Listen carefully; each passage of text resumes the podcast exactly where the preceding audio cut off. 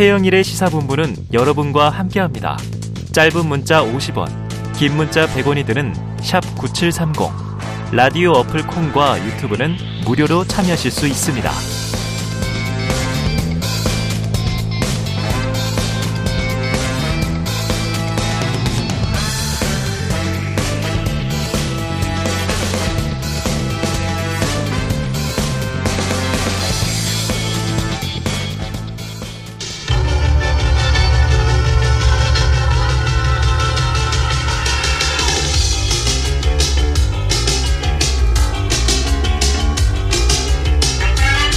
네, 이번 주에 가장 화제가 됐던 뉴스 1위를 인물, 말, 장면으로 만나보는 시간이죠.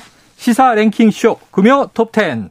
자, 오늘도 성공회대 최진몽 교수 그리고 한결의 김한 기자가 나오셨습니다. 어서 오세요. 안녕하십니까. 안녕하세요. 자, 이거네요, 이거. 9월 첫째 주 금요 톱10. 최진몽 교수님이 꼽아오신 2주의 장면 1위. 그냥 사진 한 장 딱 들고 오셨는데 자, 아까도 이제 일부의 얘기 나, 왔습니다만 어제 이재명 대표, 대표가 국회 본회의 대표라니요? 중에 어, 대표가 대표라니요. 전쟁입니까? 아, 그래서 야 바로 말실수를 바로 딱 채셔서 그겁니다. 바로 그거 전쟁입니다. 음. 의원님 전쟁입니다. 자 이 장면을 골라오셨는데 최 교수님 예. 꼽으신 이유가 있겠죠. 아니 이제 뭐 전면전이죠 사실은 야당의 저, 대표를 소환을 했어요 소환 통보를 했는데 이제 물론 이제 공직선거법이 9월 9일 날 이제 만료가 되기 때문에 그 공소시효가 그 전에 이제 해야 되겠죠. 음. 해야 되지만 뭐 여러 가지 조사 방법이 있지 않겠습니까? 네네. 근데 이제 전격적으로 소환을 통보했다는 것 자체가 상당히 어. 상징성이 있다고 생각해요. 네네.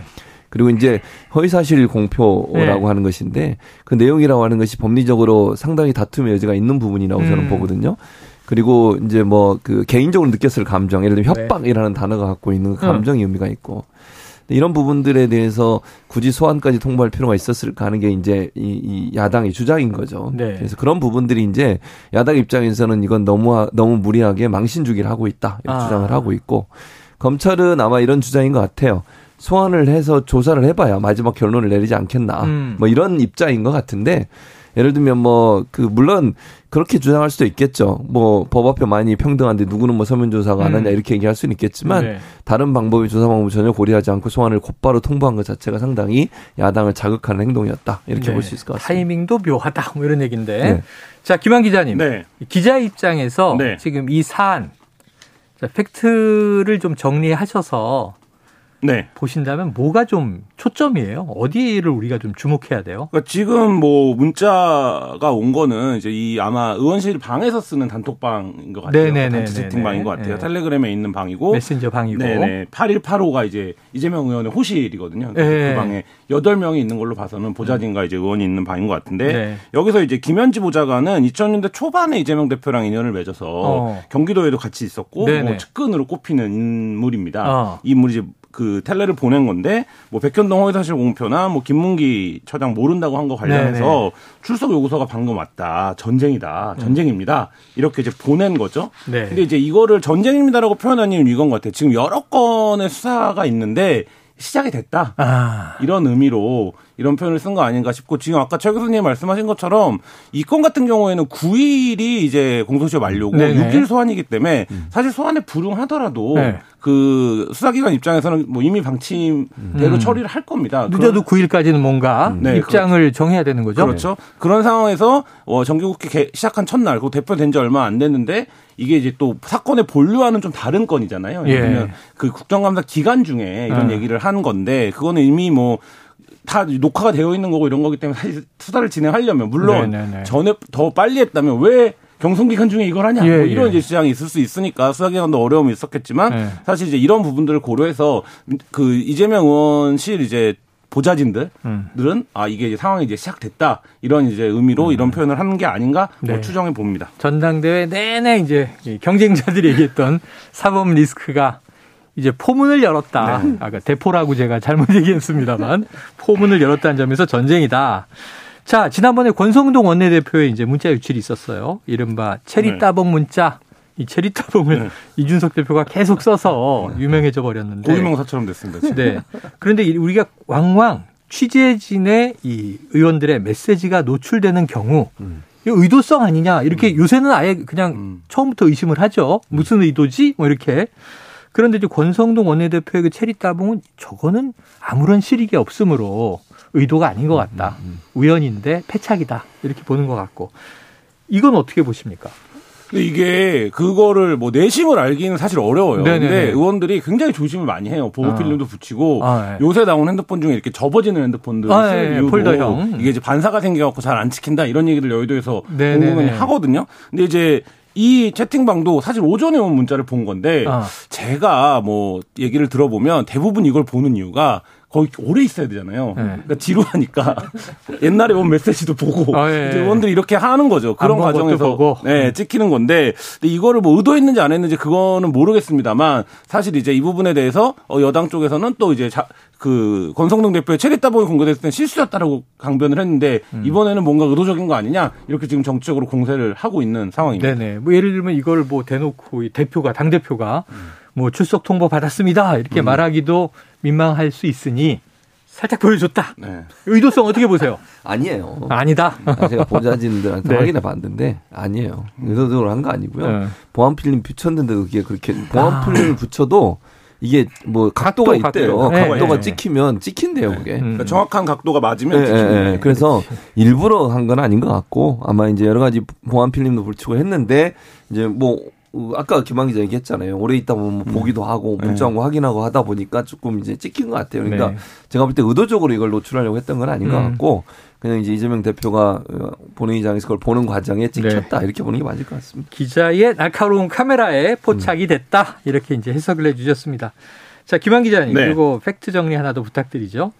검찰이 현재 이재명 대표에 대해 문제 삼고 있는 것두 네. 가지. 아까 말씀하신 대로 네. 우리가 흔히 백현, 뭐 백현동, 대장동 최근에 네. 미래신도시 많이 듣는데 그럼 도대체 이게 뭐 지자체장으로서 해서는 안 될 결정을 내린 거야? 음. 그럼 이게 뭐 무슨 부당하게 대가성이 있었던 거야?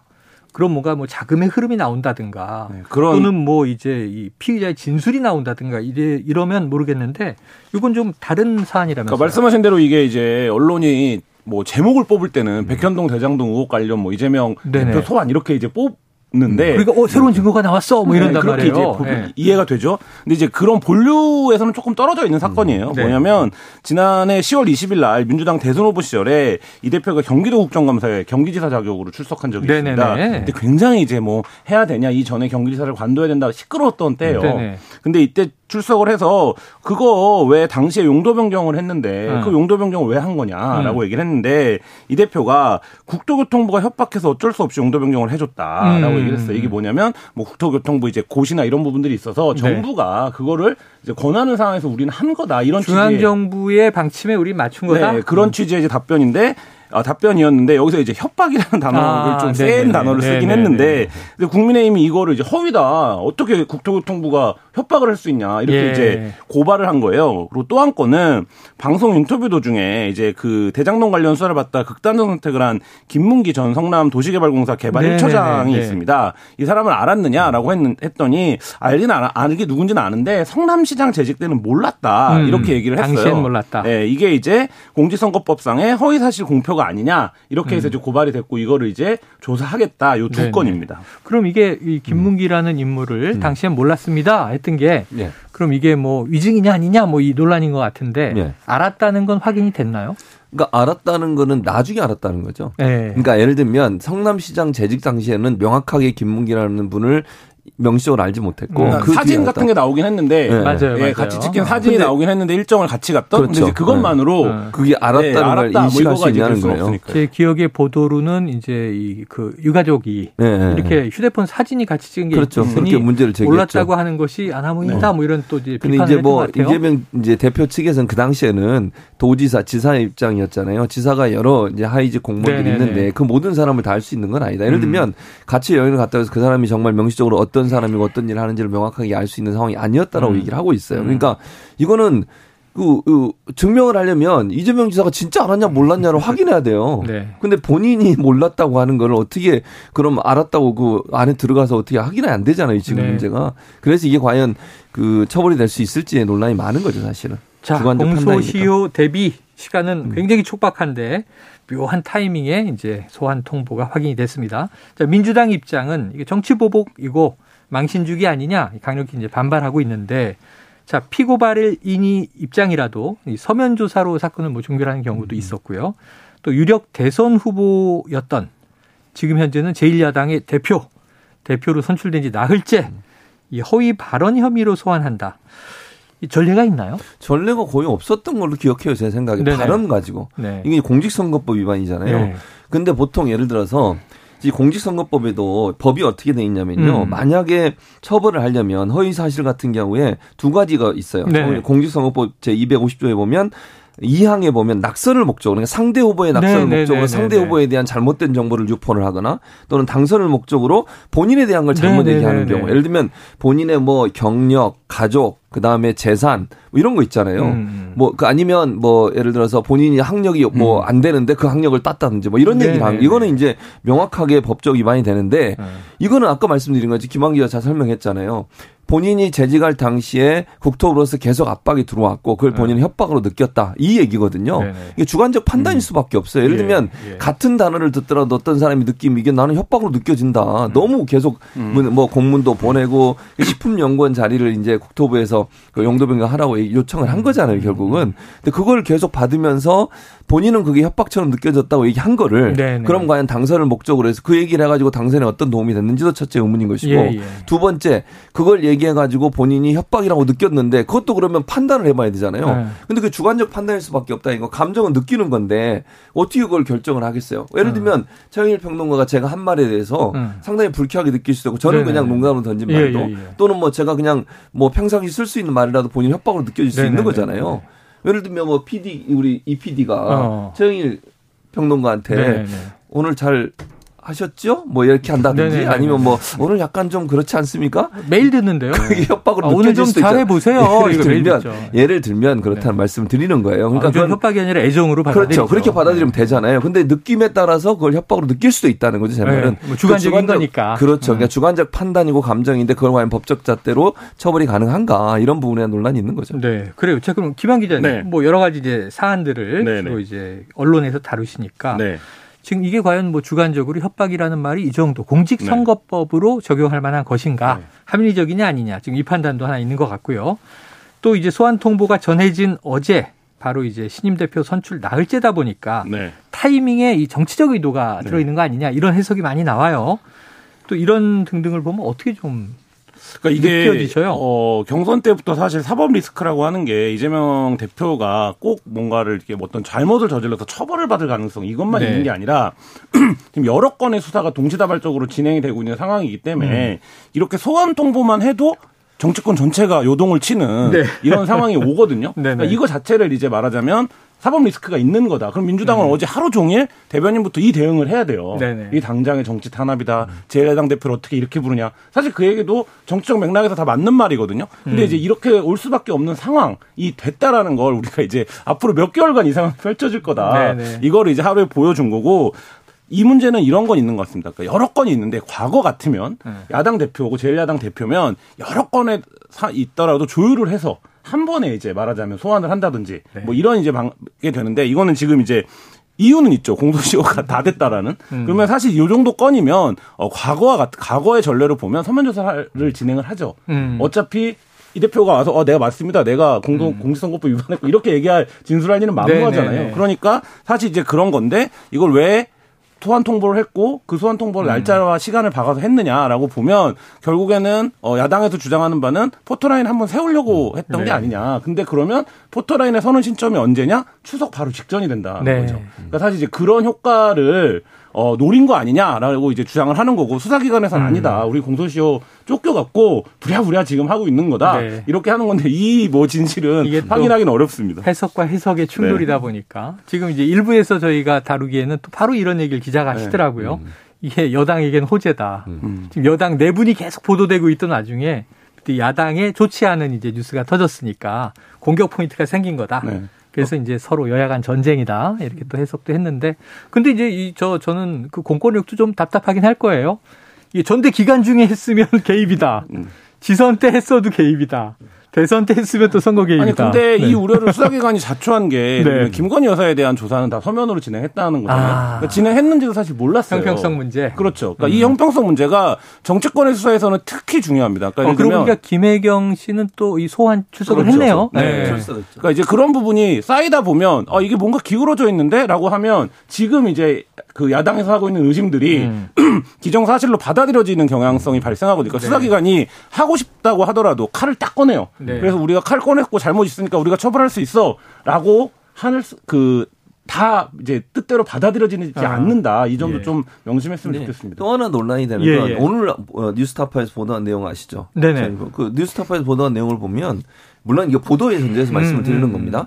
윤석열 대통령이 대선 기간에 했던 도이치모터 주- 주가 조작 관련해서 네. 김건희 여사 관련해서 거짓말했다 네, 이렇게 네, 보도가 네, 나왔어요. 이게 이제 그러면 야당은 이건 공격 안 하겠어요? 아. 만약에 발언 가지고 문제를 삼으면 네. 지금도 이재명 그 대표에 대해서 발언 때문에 문제가 되는 거잖아요. 네, 네, 네. 협박 받았다고 얘기하는 게 문제다. 네. 그게 허위사실 유포다 그래서 문제를 삼는 예. 건데 그러면 대선 물론 대통령은 현재는 형사소수를 받지 않기 때문에 이게 문제가 되더라도 뭐 수사는 안 될 거예요. 네. 그렇지만 이거는 공격 포인트로 사용할 가능성은 충분히 있는 거죠. 여, 네. 야당 입장에서는 대통령은 그 당시에 지금 그 어, 뉴스타파의 보도에 따르면 재판 과정에서 나온 그 어, 진술에 따르면 음. 이제 김건희 여사가 직접 주가 조작에 참여한 것처럼 보이는 여러 가지 네, 뉘앙스가 네, 있는 네. 발언들이 나오잖아요. 네, 네. 그 발언을 대통령 안 했다고 얘기했거든요. 아. 그렇게 하지 않았다고 얘기했는데 그럼 그것도 거짓말로 될 수 있고 음. 그것도 허위사실 공포에 의해서 대선에 영향을 미쳤을 가능성이 있다는 공격을 음. 또할 거예요.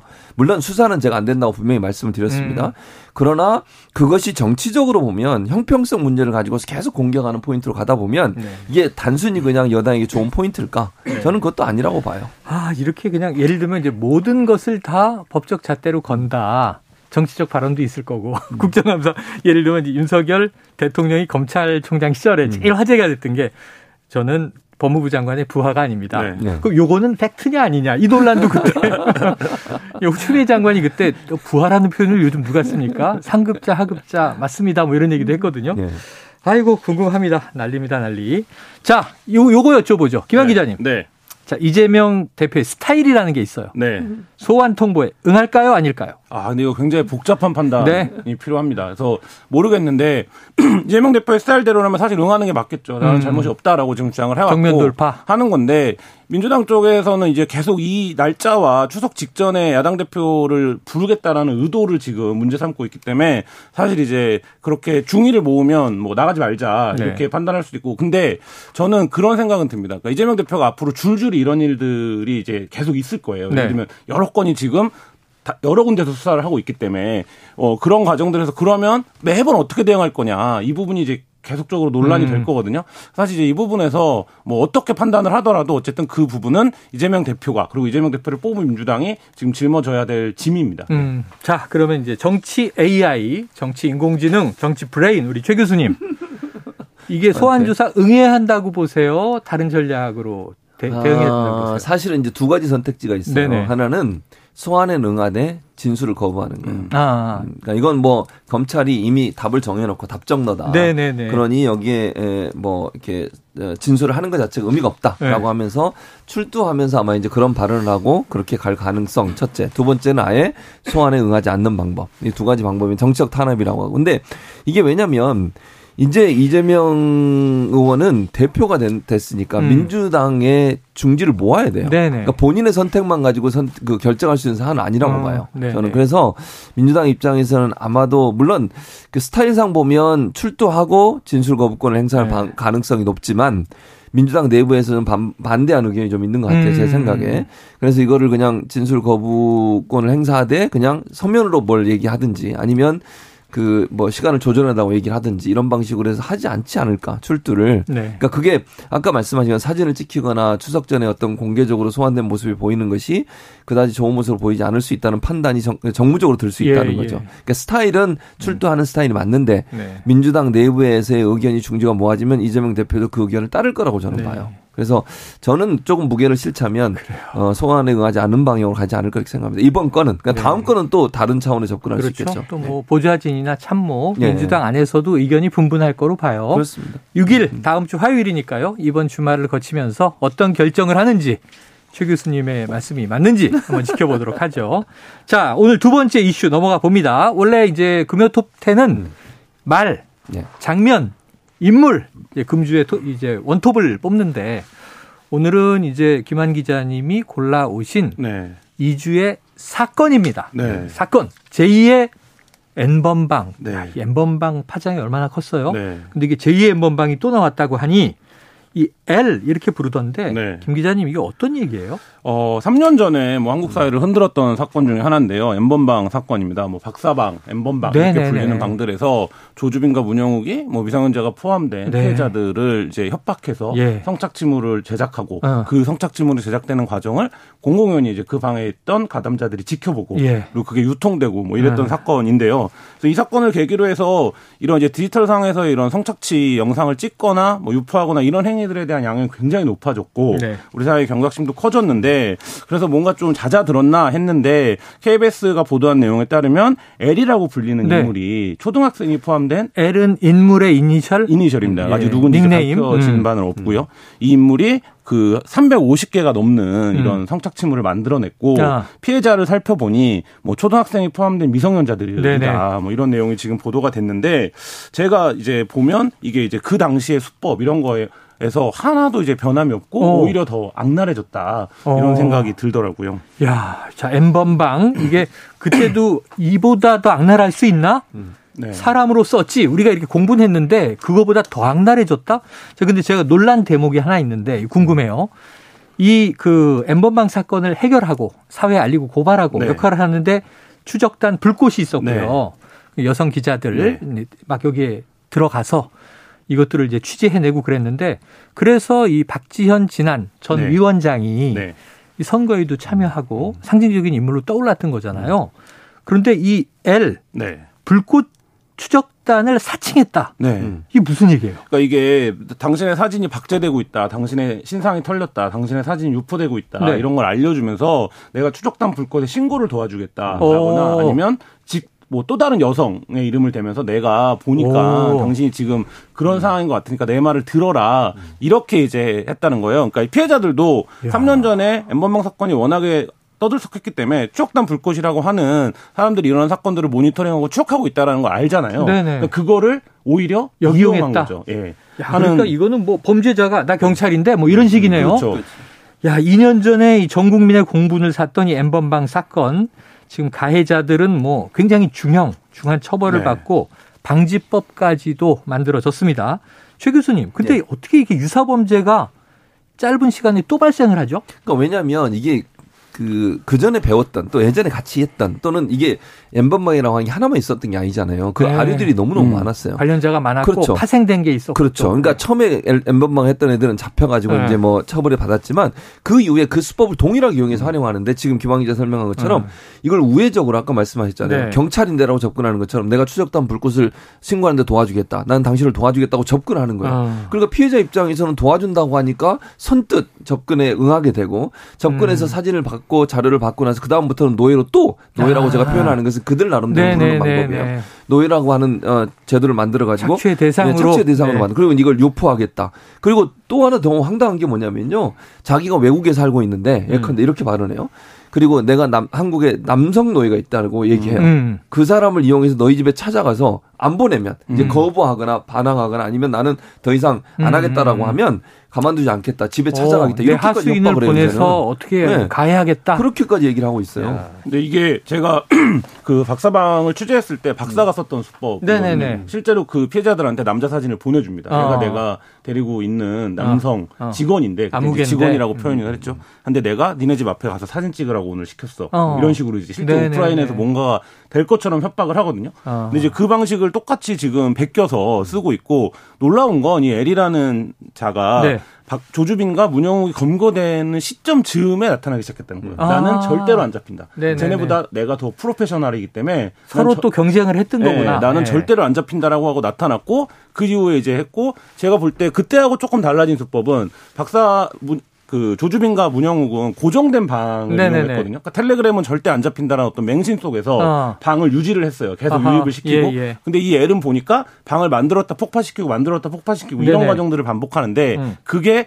3년 전에 있었던 수사에 뭔가 좀 학습 효과가 아닌가. 그러니까 예를 들면 텔레그램이 협조를 하진 않지만 네. 방을 오래 유지할 경우엔 뭔가 꼬리가 밟힐 수도 있다. 네네. 이걸 학습해서 계속 방을 만들었다 폭파하고 만들었다 폭파하고 어. 이런 과정을 밟은 게 아닌가 싶습니다. 그럼 이 L은 검거는 어떻게? 해? 지금 뭐 대대적으로 경찰이 수사를 하고 있으니까 저는 이제 반드시 잡힐 거라고 네. 반드시 봐요. 잡힐 왜냐하면 것이다. 어. 온라인에서는 안 잡힌다는 맹신이 있지만 거꾸로 뒤집어서 얘기하면 온라인에서는 모든 활동이 기록으로 남습니다. 아, 그렇기 때문에. 이 뭐 어떤 사람도 텔레그램만 활- 쓸 수는 없거든요 온라인상에서 네네, 그러면 동시간대 접속기라든지 우리나라 이제 사이버 수사대가 그 부분에 대해서 네네. 검거하는 역량이 상당하기 때문에 저는 꼭 잡힌다 이렇게 아니 정치권도. 시끄럽지만 추석 전에 네. 이 L이 빨리 좀 검거돼서 네. 법적 처벌을 받고 이 진상이 드러날 것 같은데 이최 교수님 끝으로 예. 요거 하나 여쭤보죠.